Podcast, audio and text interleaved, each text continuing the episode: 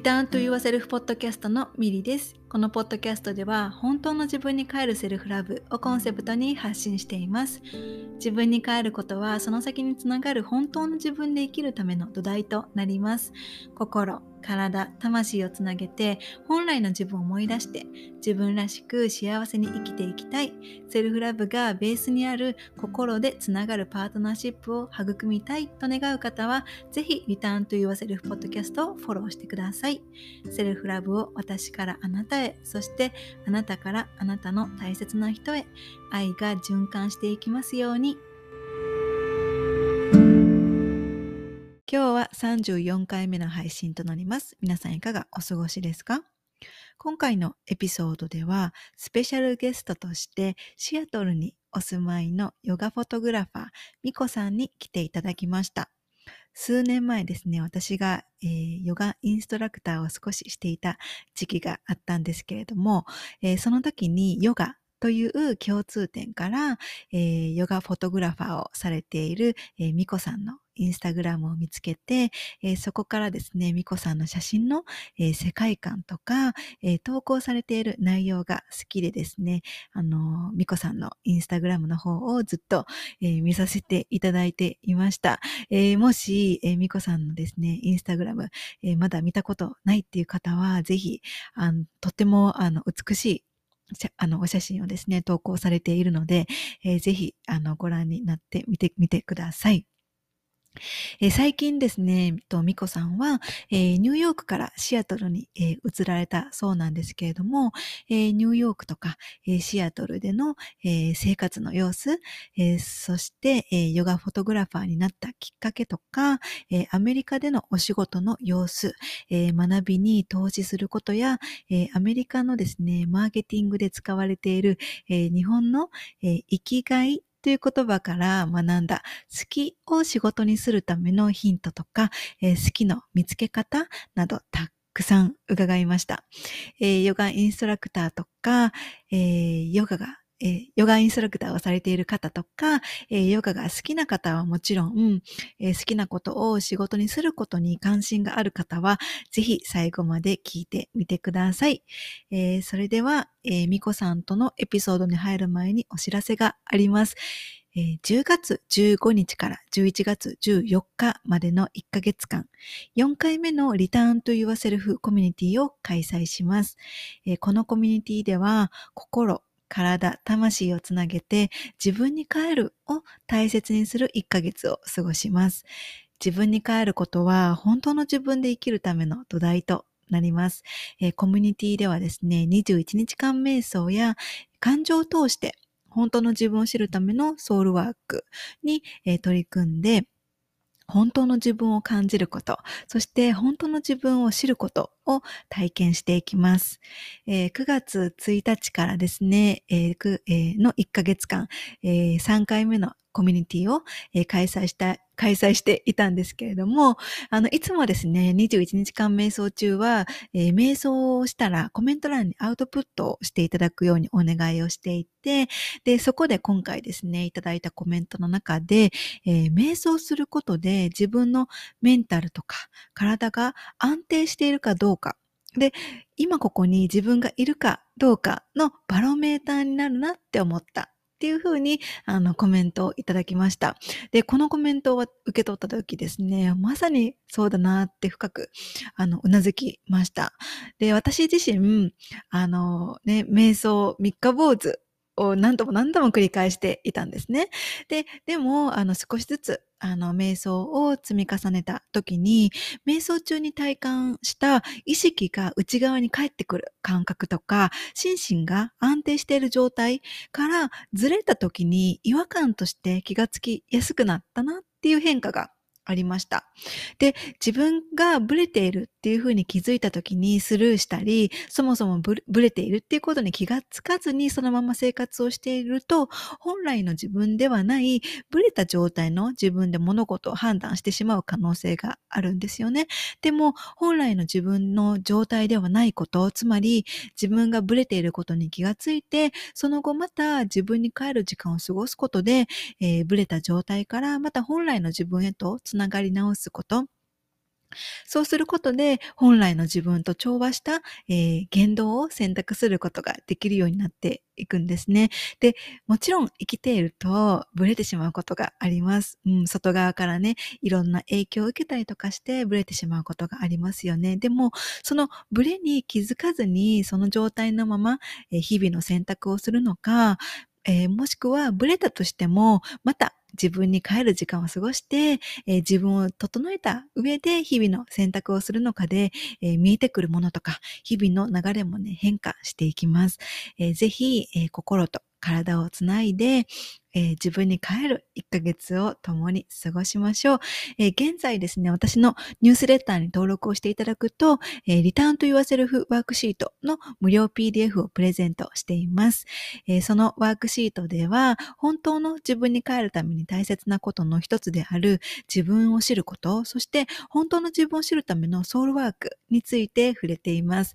え、また、10月15日から始まる、え、コミュニティのさらに詳しい情報もそちらに記載をしておりますので、えー、概要欄にリンクを貼っておくので、ぜひそちらから、えー、無料のニュースレターに登録をして、えー、PDF をゲットしてみてください。それでは私からのお知らせは以上です。えー、そしたら、みこさんとのエピソード最後までお楽しみください。皆さん、こんにちは。リターンと Yourself ポッドキャストのミリーです、えー、今回はスペシャルゲストにヨガフォトグラファーのみこさんに来ていただきました。みこさん、今日はよろしくお願いします。よろしくお願いします。はい、えー、そしたらまず早速なんですけれども、みこさんから自己紹介をお願いしてもいいですか？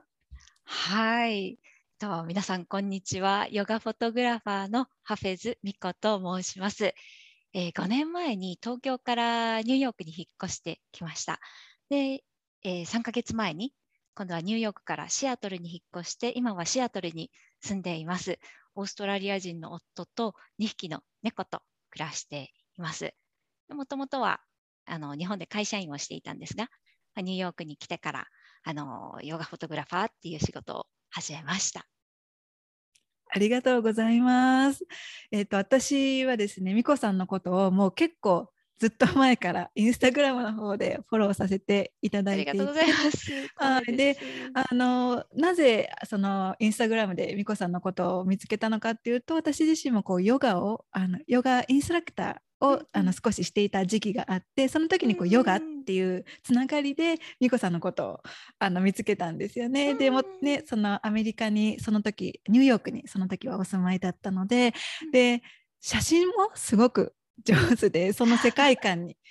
惹かれたというかそこからずっともう何年もあの、ね、あのフォローさせていただいていて今回あの美子さんのお話をいろいろ聞かせていただけたらなというふうに思っています。はい、ありがとうございます。はい、で先ほど自己紹介の方であのニューヨークに住まれていて今はシアトルに住んでいますということなんですけれどもあのつい最近あのシアトルの方に、えー、お引越しをされたんですよね。はい、うんうん、でこれまで私はあのインスタグラムであの美子さんのことを見ていた時はもうニューヨークのせ、うん、ニューヨークでニューヨークの美子さんっていうイメージがすごく強かったんですけど、うんうんうん、今はこうシアトルに移られて、えー、シアトルでのこう新生活の様子をお聞かせいただけますか、はい。シアトルでの新生活始まってちょうど3ヶ月目に入ったところなんですけれども、もうすごく、すごくいいです。あのシアトルってあの街にいながら緑に囲まれる生活なので本当にそれが理想だったんですね。その都会、まあ、都会というか街にいながらもその緑自然に触れられる生活っていうのがしたかったので今はもうそれが叶って本当に嬉しいです。毎週末ハイキングに行ったり湖でパドルボードしたりっていう生活を今はしています。あいいですね。じゃあの自然が近いんですねシアトルは。すごくハイキングだとかも車で30分もすればすごく綺麗な山と湖が広がっているので、うん、もう自然が手軽に、まあ、手に入るっていうかやっぱりニューヨークとはちょっと違いますね。うんうん、そうなんですね。じゃあなんかこうニューヨークから移られて、うん、ニューヨークでの生活はあのどんな感じだったんですか？あのな何年間お住まいっておっしゃってました？5年でしたっけ？4年4年。とうんうん。8ヶ月ぐらいですね、うんニューヨークは。なるほど。うん。ね、ニューヨークでの生活、ね、あの今までこう写真でインスタグラムでね、あうんニューヨーク素敵な場所やなっていつも見させていただいてたんですけど、はい。うんニューヨークでの生活もどんな様子だったか教えてください。そうですね、ニューヨークってやっぱりすごく忙しい街なんですよね。で、やることがもうたくさんあるし、お店もヨガスタジオももう本当にたくさんあって、ヨガスタジオなんかは、ね、もう200近くあるっていうふうに言われていて、すごい。毎日行っても200日かかる。うんやっぱり、うん、あのースピード感があるのと、あのーなんだろう、やっぱり生活的には結構大変な部分もあって、ややっぱりあの地下鉄、もう市民の足の地下鉄がもうしょっちゅう止まってしまう、うん。しょっちゅう遅れてしまう。だからそれでお仕事に行くときも常に早めに行っておかないといけないんだとか、やっぱりちょっと心の余裕を持つのがなかなか難しいそれで多分みんながヨガやってるんだと思うんですけれども、あの心のゆとりを持ちながらの生活っていうのがなかなかチャレンジングなんですよね。でそれに比べるとシアトルってもうすごくゆったりとしていてで街も綺麗ですし生活がしやすいっていうのはありますね。でやっぱりシアトルってニューヨークに比べると新しい街なので、ニューヨークってアパート借りるともうすぐにあの80もう築80年築100年でエレベーターついてないあの洗濯機もないっていうアパートがもうスタンダードなのでそういうのだとやっぱり、ね、あの 大変ですよね。うんなのでシアトル新しめの街だからやっぱりそういうところは全然違いますね。うんうんじゃあ結構大きな、ね、あの差があるんですね。なんか生活の様子に。そうですね、うんうんうん。生活は、あとは人が、ニューヨーカーって、やっぱりニューヨークっていう街が人が助け合わないと生きていけないような街なので、ニューヨーカーの人ってすごくおせっかいなんですよね。もうフレンドリーを通り越して、おせっかいですぐに人が助けてくれるっっていうのがすごくく大都会なのに、あのニューヨークの特徴だなっていうふうにうん、思います。シアトルはそれに比べると、まあそこまでおせっかいな人って今のところ出会ってないですね。うんうんうんうんそうなんですね。うんうんうんうんうん。そっか。じゃあ、えっと、ちなみにシアトルはそのニューヨークの方ではねスタジオヨガスタジオが200ぐらいねあるっうんうんうんてさっきおっしゃったんですけど、シアトルの方はヨガスタジオっていうのはどれ多いですか？結構ありますね。うん。すごくあのたくさんあるんですが、やっぱりコロナであの閉まっちゃったところとか、あとはもうスタジオじゃなくてオンライン化してる、オンラインだけっていうところも結構あるみたいですね。なるほど、そっか。じゃあ、ね、その今ニューヨークからシアトルに移られて、もちろんね、どっちもいいところがあると思うんですけど、うんうんうん。どっちがこう巫女さん的には合ってますか、自分に。うーん、そうですね、うんやっぱり両方ともすごく魅力的で、うんあのいい街なんですが、今うん私が求めているのは、シアトルのちょっとゆったりとした感じ。であうんと自然に飢えてるっていうのもあって、今はシアトルの生活が自分にはいいかなっていうふうに思いますね。いいです。すね、そっかそっか。ね、はい今、今9月、これを収録しているのが9月の下旬なんですけど、季節は今どんな感じですか？ちょうど秋に移り変わっていくところですね。うんうんうんうん。うんそっか。はいね、あの私今あのオタワなんですけども結構今日寒くて、もうあの長袖着ちゃってるんですけど、まだそこそんななにですか？シアトルは。結構寒いです。あそう もう朝も10度とかうんうんうん13度とか、結構気温がもうガクッと落ちますね。うんうんうんうん。そうですよね。ね、でもなんかこうニューヨークは東側でニューヨークのね寒さは冬の寒さはすごく厳しいっていうイメージがあるんですけど、もうちょっとねあのシアトルはまマシなのかなって。そうね、らしいでこれから。うんいうんうん、初めての冬楽しみですね。や私カナダに近いからすごく寒いのを想像してるんですけれどもあーそっ、か確かに意。外と冬はマイルドだよっていうふうに聞くので楽しみですね。ね、また冬は冬冬でなんかこうあの自然がね、近いのでまたなんかそのた楽しさもきっとね、新しい楽しみ方を見つけられるかなのかなってちょっと楽しみですよね。うんうんうん、はい本当に。はい。そしあのそしたらあの、ねあのえー、シアトルでの様子聞かせてくださってありがとうございます。えーと、とそしたらあの、ね、美子さんのヨガフォトグラファーっていうふうにあの自己紹介をさせあの紹介させていただいたんですけれどもそのヨガフォトグラファーね、はい、その私ももあのこう美子さんのことをインスタで見つけるきっかけとなったそののがそのインスタグラムでこうヨガのお写真をたくさん載せられていたっていうのが、はいあの始まりだったと記憶をしてるんですね。で美子さんはそのご自身でもヨガをされていると思うんですけどそのヨガインストラクターの方の写真を撮られているんですよね。はい、それをそういう活動をするきっかけとなったのは何だったんでしょうか？はい、えっともともとはその東京からニューヨークに引っ越してた来た時に日本でずっと会社員をやっていたので同じような仕事をニューヨークでもしようと思ったんですね。ただ 最初就活が全然うまくいかなくてで仕事をしてなくて暇だったのであの 通い出したヨガスタジオですごくヨガにはまってでそれであヨガティーチャートレーニングっていうのがあるんだっていうのが知ってであのもうすごく軽い気持ちでティーチャートレーニングを受けることにしました。あもともと、うん、そうなんです。暇だから 通い出したスタジオでハマって、で、ヨガ講師になるつもりは全然なかったんですけれども、もうちょっとそのヨガの、ヨガをがすごく楽しくなったので、もうちょっと深く学んでみるのもいいかなっていう気持ちで始めたんですけれども、うん、そのティーチャートレーニングの卒業式に、うん、私の趣味が写真を撮ることっていうのを知っていた先生に、グループ写真撮ってくれないっていうふうに頼まれたんですね。で、その時に撮った写真が好評で、クラスメートも、あとスタその私が受けていたチーチャートレーニングの学校も、ウェブサイトに使いたいっていうふうに言ってくれて、えー、で、その時に、あこういうのって需要あるのかなみたいな。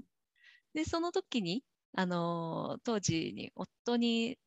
せっかくニューヨークに来たんだし、好きなことやればって言われてたんですね。ただそれまでいまいちその好きなことで、で、それを仕事にしたいっていうのがいまいちわからなくって、私はもうすごく単純な人間で、自分がやったことを好きになるタイプなんですね。なので仕事をすると、その仕事のことが好きになるから、その自分の好きを仕事にするっていうのがいまいちピンとこなかったんですけれども、その時はその好きなヨガとその趣味でやっていた写真っていうのを組み合わせるっていうのは自分の中ですごくしっくりきて、でそれで軽い気持ちで始めました。ああそうだったんですね。はい。そっかじゃあえっとカメラその写真はそのもっともっと前から趣味でやられてたってことですね。はい、そうです。はい。そうなんだ。じゃあそれでなんかこう自分が撮った写真が好評でねそこからなんか需要があるのかもってねそこね、うん、始まっていったそのヨガフォトグラファーの活動ということなんですね。はい。うんうんうんうん。そっか。え、ヨガ、そのね、あの軽い気持ちでヨガのこの、えーと、ティーチャートレーニングを受けられたっていうことだったんですけど、はい、そのヨガはアメリカに行ってからが初めてだったんですか？ニュ,、えーと、ニューヨークに来る前もやっていたんですけれども、うんうん、あんまりなんて言うんでしょう 良さっていうか、うん、あそこまではハマってなかったですね。それよりもなんかあの、まあ、ストレッチが体にいいのかなみたいな、そんな感覚でやってたんですけどあんまり、うん、ハマってはなかった。そうなんですね。そっかそっか。はい、じゃあそのヨガフォトグラファーっていうことでその活動をされていて、うん、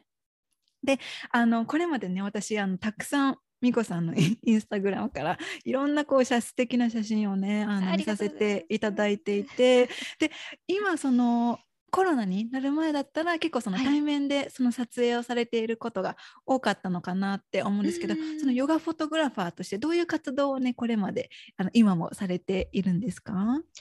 いえっと、まあ、もう単純にヨガの先生たちでで自分でフリーランスとして活動をしたいだとか、自分がオンラインのあのヨガのクラスを作りたいからその広告のための写真が欲しいだとか、うん。ウェブサイト用あとは、まあ、ソーシャルメディア用のあの写真もそうなんですけれどもそういうのが必要な人の写真を撮るっていうのが私の仕事のメインですね。でコロナでやっぱりそのニューヨークだとエッセンシャルワーカーの人たちしか仕事をしちょっとしないでくれっていううん時期があったので、その時には仕事ができなかったんですけれどもそのコロナをきっかけにこれまで対面で教えてた人たちがみんなオンラインに切り替えたので,、うんでその逆にそれですごく一旦需要が増えましたね。ああそうなんだ。ううんん、オンラインでの仕事をやるからそのオンライン用の写真がどうしても必要だっなるほど。うん、あとはビデオ、うん。で最去年からビデオもちょっと始めたんですけれども、うん、やっぱりオンラインで出会った人がオンライン上で買うってなるとこの人ってどういうクラスを教えてるんだろうっていうのを、うんみんなやっぱり、ね、知りたいですよね。なんか自分にはすごいハードなクラスすぎるかもしれないだとか、ちょうどいいクラスなのかなっていうのを知るためにもそのビデオであの簡単な動画が欲しいっていう方が増えたのであのそういうのも今はやっています。うんそうなんですね。じゃあはい、撮影と編集とかもされているっていう感じなんですね。そうですね。うんはい。うんうんうんそっか。じゃあうんこれまでそのねあのニューヨークにおおられた時期がうん。長かったので、あの結構ニューヨークでうん。のこう、ヨガの撮影の写真を私今までたくさん見てきたんですけど、これからはこうシアトルでのこう撮影も増えていきそうな感じですか？その予定です。うんうんうで、やっぱりシアトルだと雰囲気があ全ー。く違うので、うん。ニューヨークだとそのすごく強いニューヨークのバイブっていうんですか、あの石畳の道で、あとレンガ造りのうん。建物ですごく古い古くて新しいニューヨークの、あのあんな感じとは全く違ったシアトルうん。の良さっていうのを生かしながら、うんうん。あの新しい感じのヨガの写真も、うん。このシアトルの人たちにぴったり合うようなものを撮っていけたらいいなっていうふうに思ってます。うん。そうですね。なんかこう背景がこう自然に近いようなもののになんか変わっていきそうですね。そうですうんうんうんうねん。楽しみです。ね、なんかこう、ヨガあのその撮影をされる時のその場所を決めるのっていうのはいつも美子さんが決められてるんですか？それともリクエストなんですか？両方ですね。ただ基本的に私が、えっとまあ、ロケーションハンティングっていう言い方をするんですけれども、うんうんもう歩いてあここいいなっていうのを見つけていってでそれをお客様にあのお客様がどんな写真が欲しいかうん。っていうのを、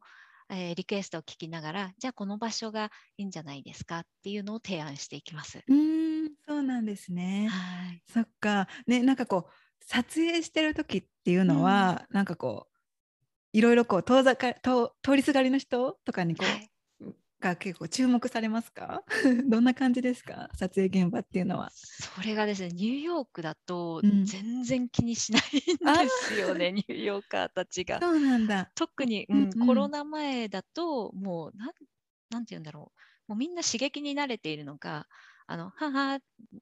ハローみたいな感じで それで過ぎ去っていく、うん。ん立ち止まって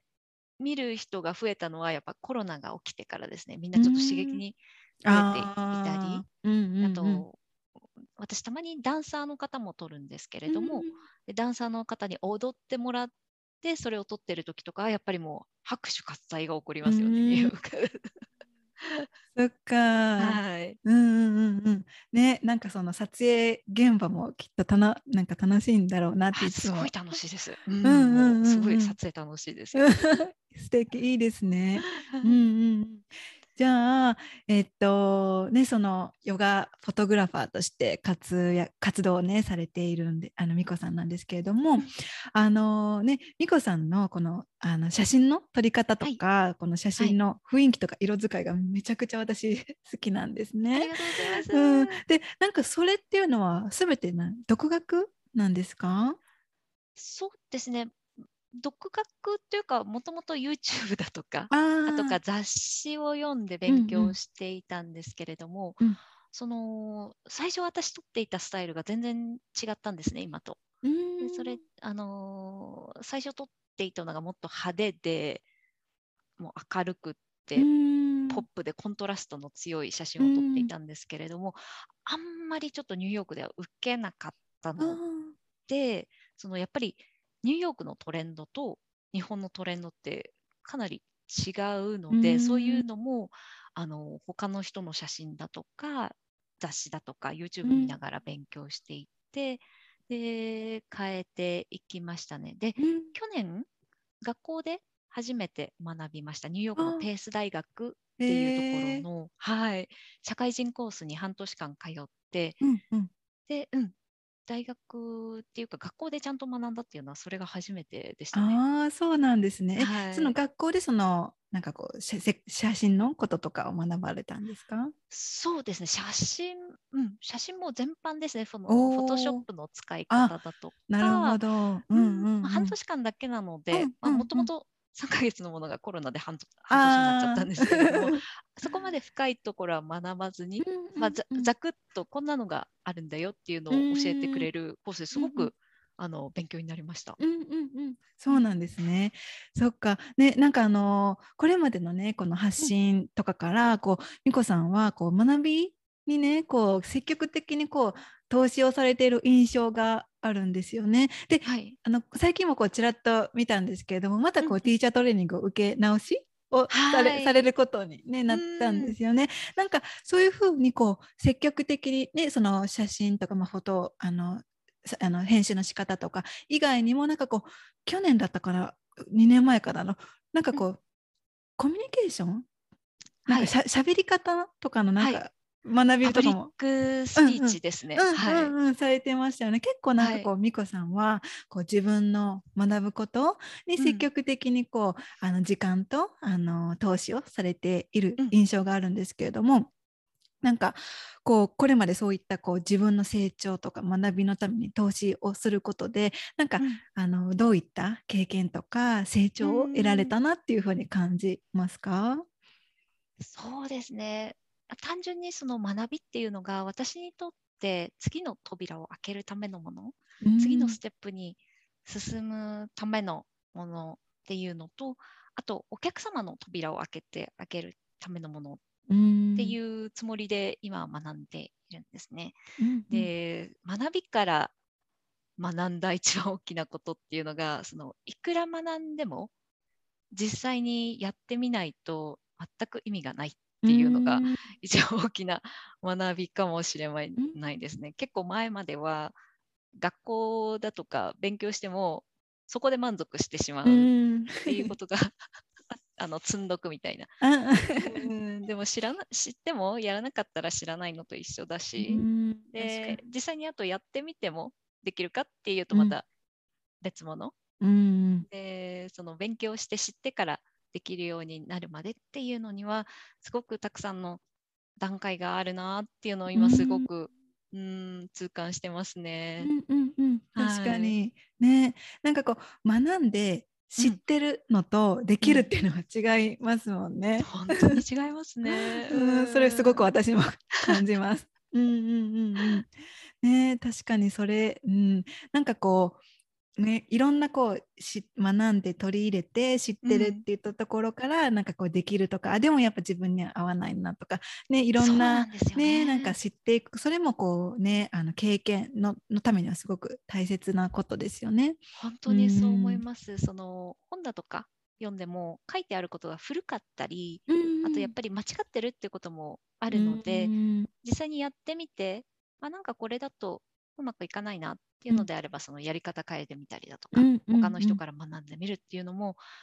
大切なのかなってうんうん思いますね。うん。うんそうですよね。うんうんうん。ね、なんかあのそのえっと自分がさっきね美子さんがおっしゃった自分が学ぶことでそのお客さんの扉を開けるねことにもつながるってさっきおっしゃったんですけど、なんかそれはなんかどういった時にそんなそういったことを感じられましたか？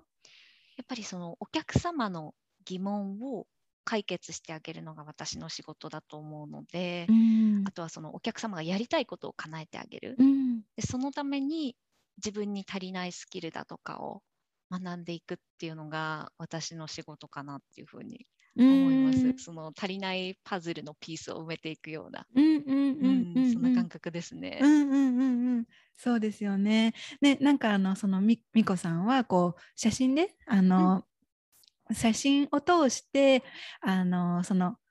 ヨガインストラクターの方とかなんかまあうんうんうんそのダンサーとかの方のこう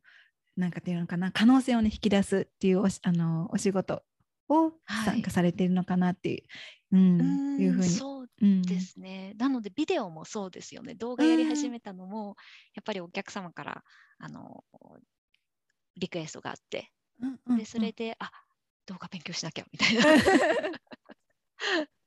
そっか、うんうんうん。はい。結構そういうふうにこうリリリクエストというかすあのこういうことしたいなーって言ったお客さんから言われたことでなんかこう美子さんがこう考えてなんかこう、てなんかこうなんていうの？あのアイデアを出してあげたりとかアドバイスをしてあげるっていうことも結構多いですか？そうですね。撮影前にはもう基本的に必ず Zoom でセッションをやって、でリクエストをお聞きするように今はしているので、うんうんうん。はい。その時にいろいろと相談しますね。うーんはいうん。そっかじゃあ本当になんかこうその人のなんか一人一人こうまた違ってきますよね、なんかそうするとね。うんうんうんうん。う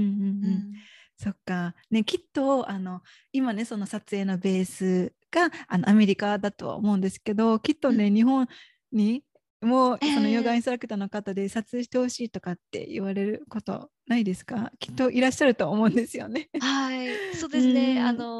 ーたまにリクエストいただくので、うんうんうん。日本に帰ったらもっともっと、あねのー撮影の方もしていきたいなっていうふうに思ってます。ね、うそんなことができたらねまたこう今度はバックグラウンド日本の、うん。またねアメリカとは違ったようあなー感じでね楽しそうですよね。うん。すごいうんうんうん。楽しそう。ねはい、えーそしたらそのさっきその学びのことを聞かせていただいたんですけれども、なんかあのそうですね次の質問なんですけれども、えっと美子さんはこう変化に柔軟なタイプなんですかね。なんかこうあのねあの変化もちろんこうえーニューヨークから、えーシアトルに移られたことも一つねがらりと変化だと思うんですけれども、なんかこうこれまでのあの人生で美子さんがこう変化していくことになんかこうまつわるエピソードがあったら教えていただけますか？はい。私、もともとはあんまり変化に柔軟なタイプではなくって、最近やっと、まあ、ちょっとずつ変化が怖くなってきたかなっていうのがあります。怖くなくなってきた感じ。うん、ちょっとずつですね。もともとすごいしがみつくタイプなので、変化はあんまり得意では正直なかったんですね。例えば、前はもうとにかく仕事を辞めるのが怖かったです。特に頑張ってゲットした仕事だとうんなおさら怖いですし、あと私、学歴がそんなに良くないので、その一度、あの大きな企業に、その大企業に就業就職したときに、やっぱりその名前っていう看板にしがみついていたところがあって、それを手放すのがすごい悔しいというか、ううんんあのそういうのはありましたね。ただその手放してみるとえそうでそんなに怖いことってないないんですよね。うんでそこで変化してみるとあのそこで見えてくるものがあるうんので、やっぱり変化していくっていうのは成長っていう意味でも、うん、大切なのかなっていうふうに思いますね。うんうんうんうんそうですよね。なんかあの本当にねせあの変化することって怖いってねきっと誰誰もが思うことですよね。うんうんうんうん。ねなんかよくやっぱ成長していくためにはこうコンフォートゾーンからね抜け出すことも必要だってね分かってはいるけど。本当にこ怖いでも一歩踏み出し勇気を持って一歩踏み出したらなんかあそれほどでもなかったのかなって思えることにも、ね、なるかもしれないから自分を信頼してこううん一歩踏み出してみるっていうのもね、やっぱ成長のためには大切ですよね。うん、そうですね。あとやっぱり自分が変化しないしなくて周りがどんどんうん変化していくので、うん。止まっているとどんどん遅れていくっていうことでもあるのかなって、それもうんそれも怖いなって思いますね。うん。確かにそうですね。うん。うん。うんうん。ね自分が変わらずに周りだけがこう変わっていくっていうね、うんうんうん。それもそれでちょっとねなんか、うん。うんそれもまたこう自分と他人周りを比べてしまう、ね、原因にもなってうんうんうん。しまうかもしれないですね。そうですうん。うんうんそっかじゃあねもともとねあの変化するっていうのはあまり得意な方ではなかったんですね。んんそうですそっかそっか。うん、でもひ一度でも勇気を持って変化してみると次の変化がちょっとそこまでなんかこうお大きく感じられないというか、なんていうのかなちょっと少し楽に変化していけるなって私自身は感じるんですけどどうですか？ああ、素晴らしい。私もやっといくつか変化を経て、うんあ大丈夫なのかな？あ、まあ、変化しても死なないみたいな。前はその仕事辞めるとホームレスになっちゃうんじゃないかみたいな。そういった極端な恐怖があったんですがその極端な恐怖っていうのはちょっとなくなったのかなって思いますね。うんうんうんうん。うんそっかそっか。ね。なんか本当にあの変化は怖いけれども少しずつね、なんかね、うんうんうん。あの慣れていくのかなって、うん、思います。うんうんうん、はいじゃあえっとまたこれもあのこれまでの人生でちょっと振り返りのエピソードになるんであの話になるんですけれども、なんかこれまでのね人生で、えー、美子さんがこうあこれ失敗したなとかあの思っていまだに思うこととかってありますか？う、んうん。そうですね。私失敗には2種類あると思っていて、うんうん。一つはやらなかった失敗？あれもやりたかったこれもやりたかったでもやらなかったっていうのはすごく大きな失敗だなって思います。うん。やった失敗って後悔が毎日毎日どんどん小さくなっていきますうが、ん。やらなかった失敗ってああやっておいたらどうなっていったんだろうっていうどんどん大きくなる。うん、なので、うん、その失うん敗とあとはもう一つは普通にやっちゃった失敗ですよね。うんうんで人生でっていうと、うん、結構大きなテーマですね。人生で大きな失敗。うん一番大きな失敗、私は体の声を聞かなかったことっっていうのがあるかもしれないです。うんその東京で仕事をしていた時に体調を崩して、あのーしまったんですけれども、うんあのその時シフト制の仕事をしていてでそれをきっかけに睡眠障害になっちゃったんですね。あうん。ただその時に休みを取らずに自分の体の声を無視して働いていたらどんどんどんどんひどくなっちゃってうん。結局仕事を辞めないといけないくらいになってしまったので、やっぱりその自分の体の声を無視したらそれは後ですごく大きなツケを払うことになるなっていうのを知りましたね。うんうんうんうんううん。ん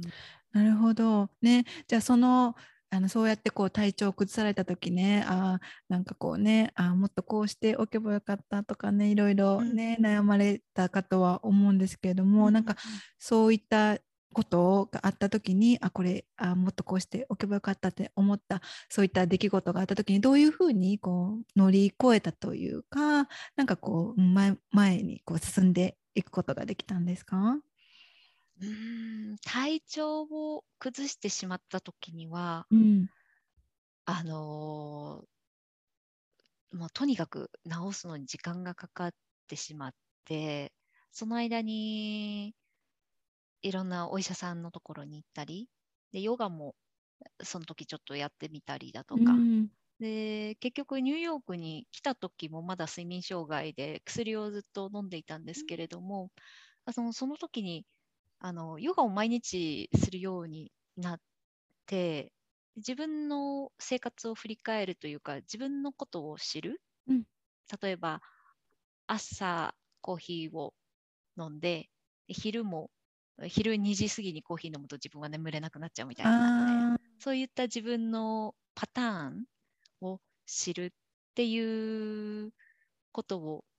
やっていって、で、それで改善していきましたね。なので、その失敗、ーこれをするとこうなるっていう、その失敗っていうか、うん。あの、ダメな部分をデータを集める感じで、うんうん。で、それでどんどんどん改善していったんですけれども、うんうんこれその失敗をデータとして考えるとうん。あのビジネスにも活かせるなと思っうて、ん。うまくいかないことがあったうんら、それは失敗っていうよりもうまくいかないっていうデータっうん。ていうふうに今は考えるようになって、うんでそれを改善につなげていけばいいんじゃないかなっていうふうに捉えるようになりましたね。なるほど。じゃあなんかそうねその今そのねあの失敗っていうテーマでお話をね、あの聞かせていただいてなんかこううーんその今こうフォトグラファーヨガフォトグラファーとしてお仕事をされていて、なんかこう記憶にあるあこれ失敗したなって思うこととかあのあったりとかするしますか？あります。いっぱい。あ りいっます ね。なんかそのうん。いっぱいあるその失敗をなんかこう、より良くしてこの自分のビジネスをより良くしていくために、うん。こうなんかこうデータ集め的な感じで、ねあのされてるっていうこと。そうですね。うん。あの一番仕事で一番大きなし、まあ、一大きなというか、まあ、失敗といえば失敗なんですけれども、うん。撮った写真をお客様に送った時にいやこれ私が欲しい写真じゃないって言われうん。これじゃないって言われた時に、うんどういうこと？みたいな、うん。こういうのが欲しかったんじゃないの、うん。でそこの詰め合わせの部分ができていなかった、うん。そのお互いのあのきちんとコミュニケーションが取れていなかったりやっぱり、相手が外国人の方だと、うん。そのなんだろう、うん、欲しいものが私が思っている欲しいもの全然違ったりうん。する。うん。で特にコロンコロナの後にあのニューヨークの人たちってあの写真をセルフィーみたいに 撮ってもらえませんかっていう方が結構増えたんですね。セルフィーどうどういうことですか、すごくカジュアルでうんううちゃんとしてない写真。うんうんうん。なんかプロっぽいセルフィーみたいな。これまでは結構かっちりした写真が欲しかったんだけれど、うん。もっとナチュラルで、うん。馴染みの馴染みやすい。ですごくリアルな人間の姿を撮ってほしい。っっていうリクエストに結構変わった方が増えましたね。あそうなんだ。なうん、そういったのをやっぱりコミュニケーションで話してみないとなんまずなんでセルフィーみたいな写真が欲しいのかっていうのを聞いてみないとわからないんですよね。なのでそこのコミュニケーションをちゃんとやっておくのを前はてあの省いていたのでうん。それで失敗がちょこちょこありましたね。なるほど、うん、ううんんうん。じゃあなんかそういったことがあったからなんか今はそういったことがないようにこうコミュニケーションを事前になんかね、あのうん。やってっていう感じにこそうですね。う変えていってるっていう感じなんですね。えうんうんうんうん。そっか。うんうんうんうん。ね失敗からこう学ぶこともたくさんたくさんありますよね。本当に、うんうんうんうんうんねなんか特にこうあのねこう自分でこうビビジネスをするってなると、本当になんかトライアンドエラーというか、はいなんかこういろいろこうやってみてあちょっとうまくいかなかったでまた改善してっていったことが結構 ありますよね。多いです。本当にもうそればっかり。うんうん、そ うですよね。うんうんうんうんね、なんかこうあの美子さんのこうインスタグラムを見させていただいていても結構あのあのそういったお話もあの結構あのあのシェアされているから、うんそうですねあのうんうん、あ美子さんもそうなんだなってこう なんかちょっとあの勇気になるというか。ありがとうございます。うん、もう失敗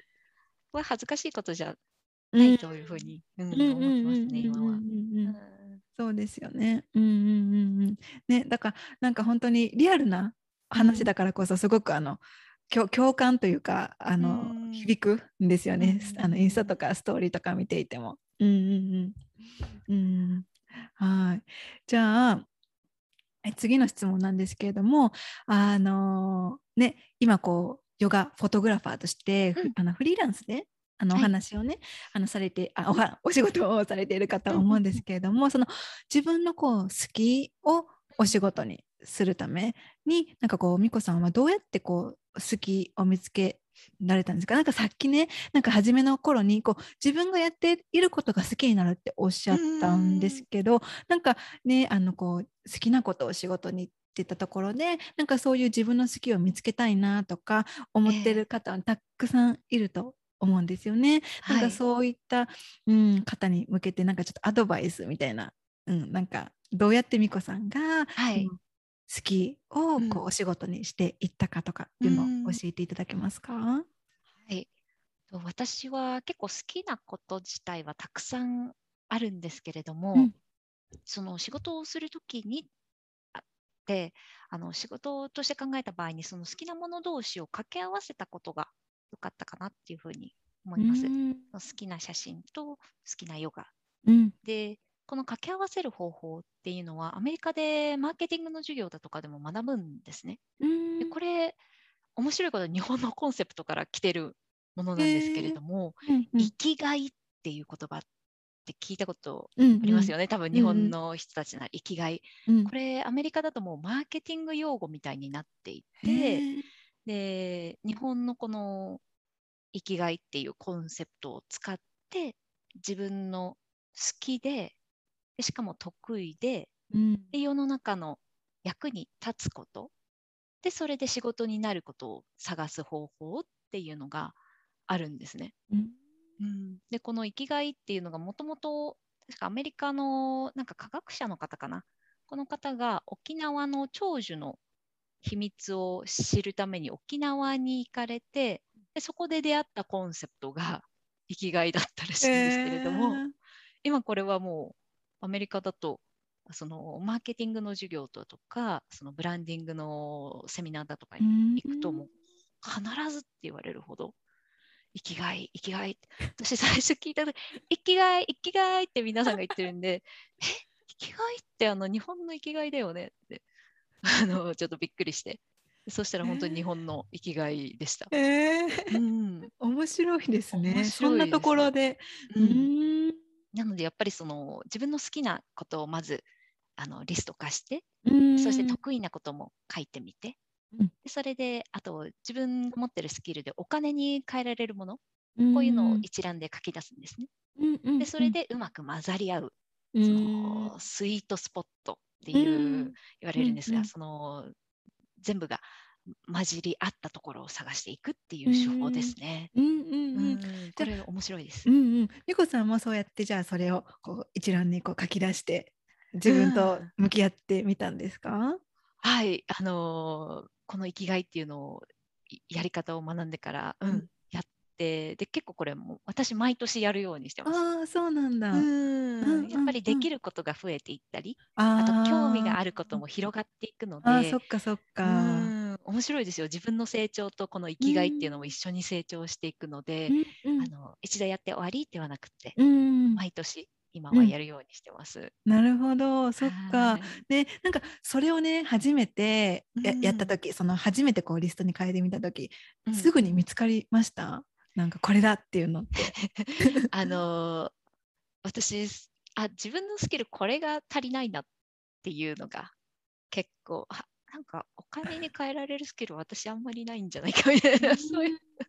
でもそういうのはあの分かれば勉強して補っていけばいいですし。うんうんうん、確かに。うんいろんなところがいろんなことが見えてきます、ね、ああそっか。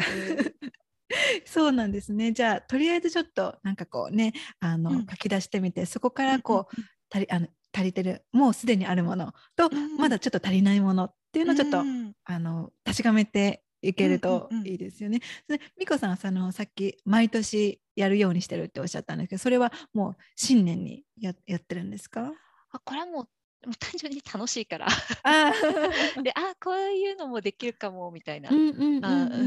でそれで public speaking の勉強をしたのもそのためだったんですね。あそうなんだ。私もともと喋るのがすごく苦手うん、あね、なんかインスタで見ました、それは。もう、うん、もう本当に人前で喋るっていうのが苦手だったんですけれども、自分がアメリカで学んだことをぜひぜひ日本の人にも伝えたいって思った時に、きちんと分かるように、うん、あの話せないとダメだよなと思って、うん。でそれでスピーキングっていうのを学びましたね。うんうんなるほど、はい。そっか。そういったところにつながっていったんですね。そうやって書くことによってね。そうです。ねなんかあの最近あのちょちょくちょくこう美子さんのこう動画をねあの、うん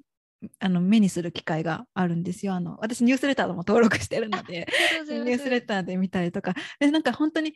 なんかこう喋り方が本当に上手だなっていう印象が、うん、あるんですよね。あと聞こ聞きやすいすごく聞はいきやすいんですよね。あなんかそれも、はいそのそこで学ばれたことがけあのきっと役に立ってるのかなって。思います。うんあとマイク変えました。ああそう 聞こえやすいように。うん そっかそっかそれもあるかもしれないけど結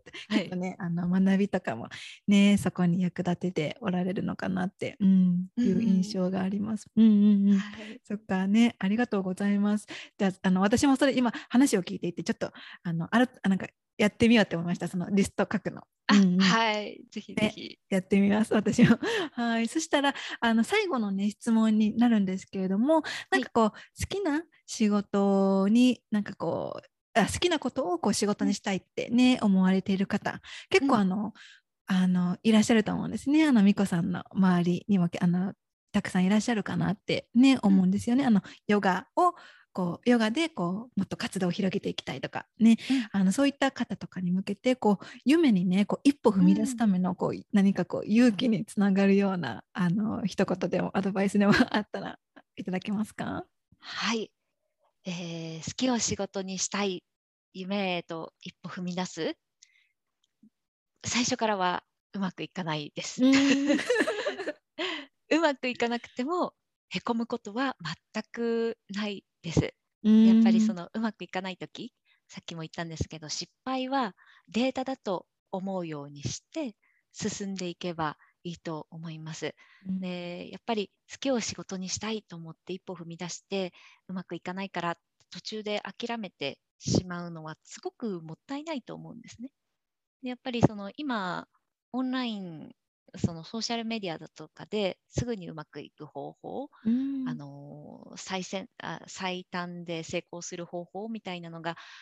すごくたくさん出ているんですけれどもやっぱり人にはその人のスピードっていうのがあると思っていて成長ってその人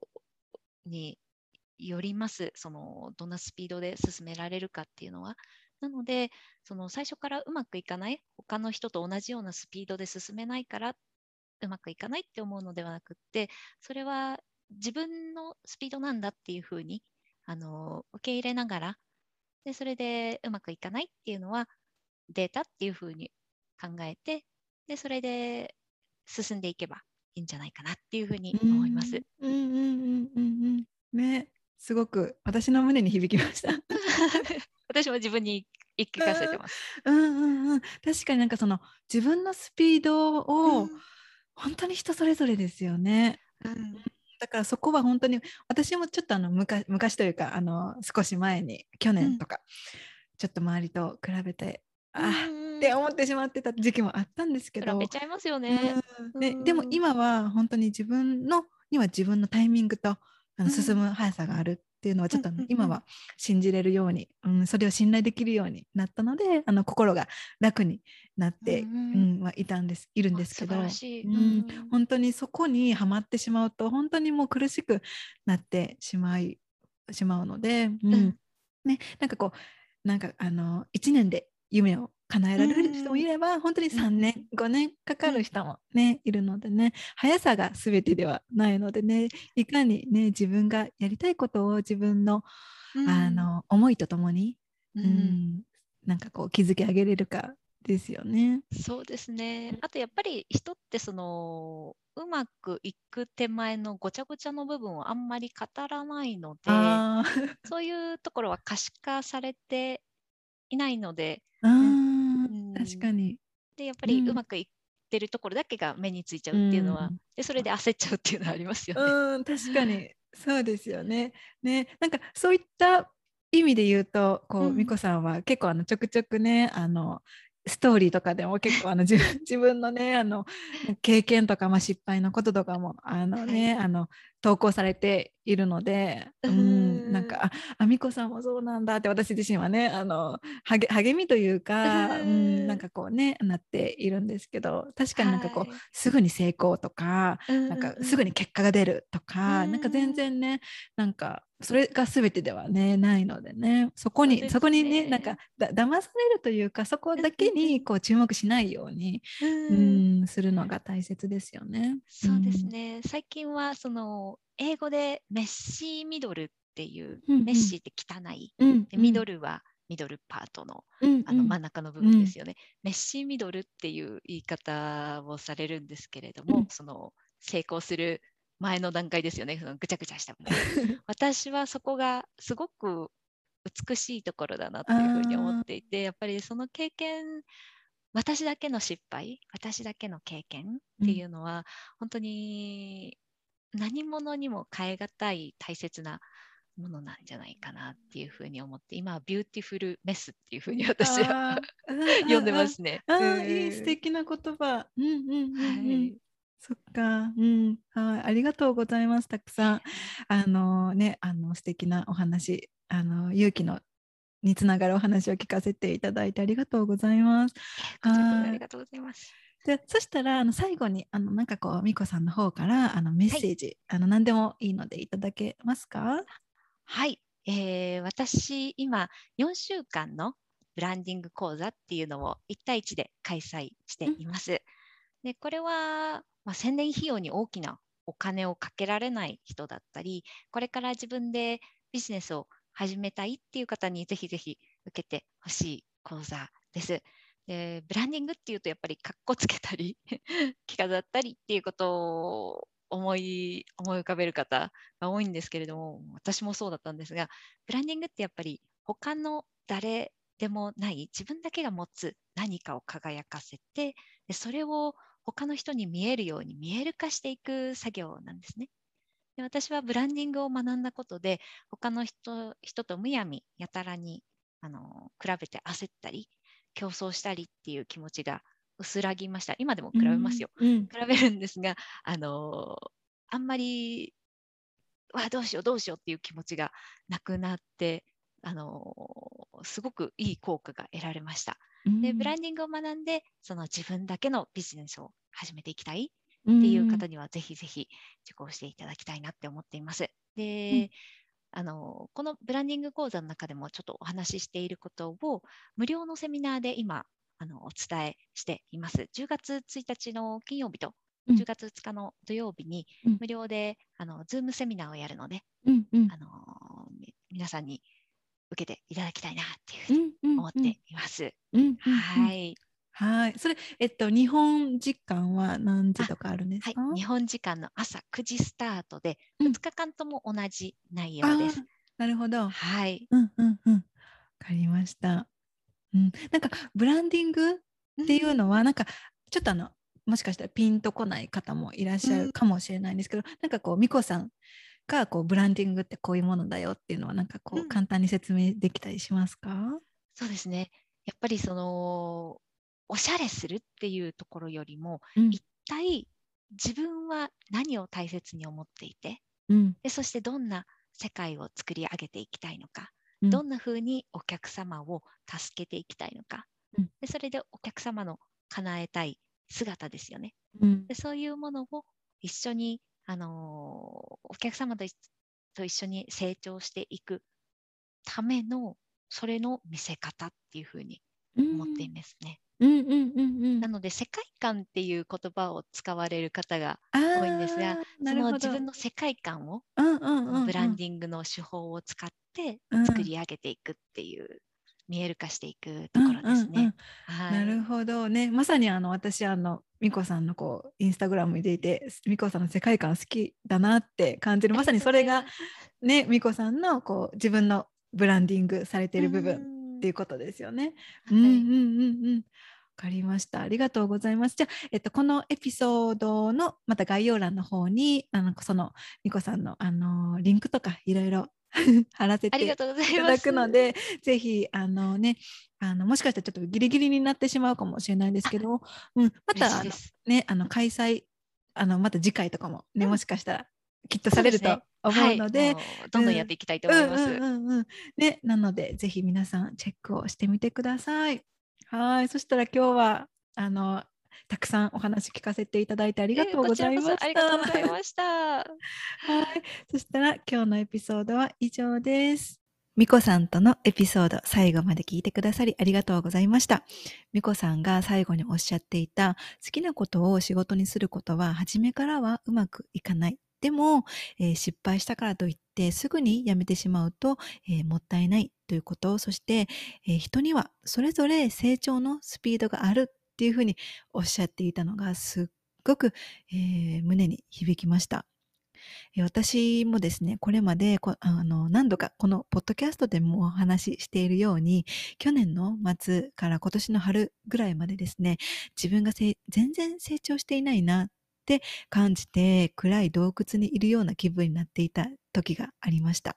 でも、早いか遅いかで測っているのは他人と比べているからなんですよね。で、成長が早い、遅いっていうのはなくって、その人にはその人の成長スピードがあるんですよね。で、私自身、そんな風に考えをシフトできるようになるまでの、あの、まではですね、自分の進み具合は遅いっていう風にジャッジして、とっても苦しい数ヶ月をですね、過ごしていました。でも、本当にミコさんがおっしゃっているように、成長スピードは本当に人それぞれだから、えー自分を信じて目の前の、えー道を自分のペースで進んでいくことができたらいいですよね。で、あと、ミコさんがおっしゃっていた、成功する前のごちゃごちゃした部分、自分だけの経験とか、自分だけの失敗こそ美しいもの、 beautiful mess っていうふうに、えーっていう言葉をおっしゃっていたのが、その言葉がとっても素敵だなって思いました。本当に、あの、失敗したり、もがいている過程こそ自分の成長につながるものだし、で、もちろんその過程にいるときは大変で苦しいかもしれないけれども、それも一つの自分のジャーニー通るべき道だから、外側ばかりを見ないで自分の内側に帰って、え自分のジャーニーを一歩一歩歩んでいくのが大切だなって、えー、みこさんのお話を聞きながら改めて思いました。えー、みこさんの SNS とか、えーイベントのリンクをこのエピソードの概要欄にあの記載しておくので、えーぜひ、みこさんの発信されているメッセージとか、えー世界観にも触れてみてください。そしたら、今日、あの、今回のエピソードは以上です。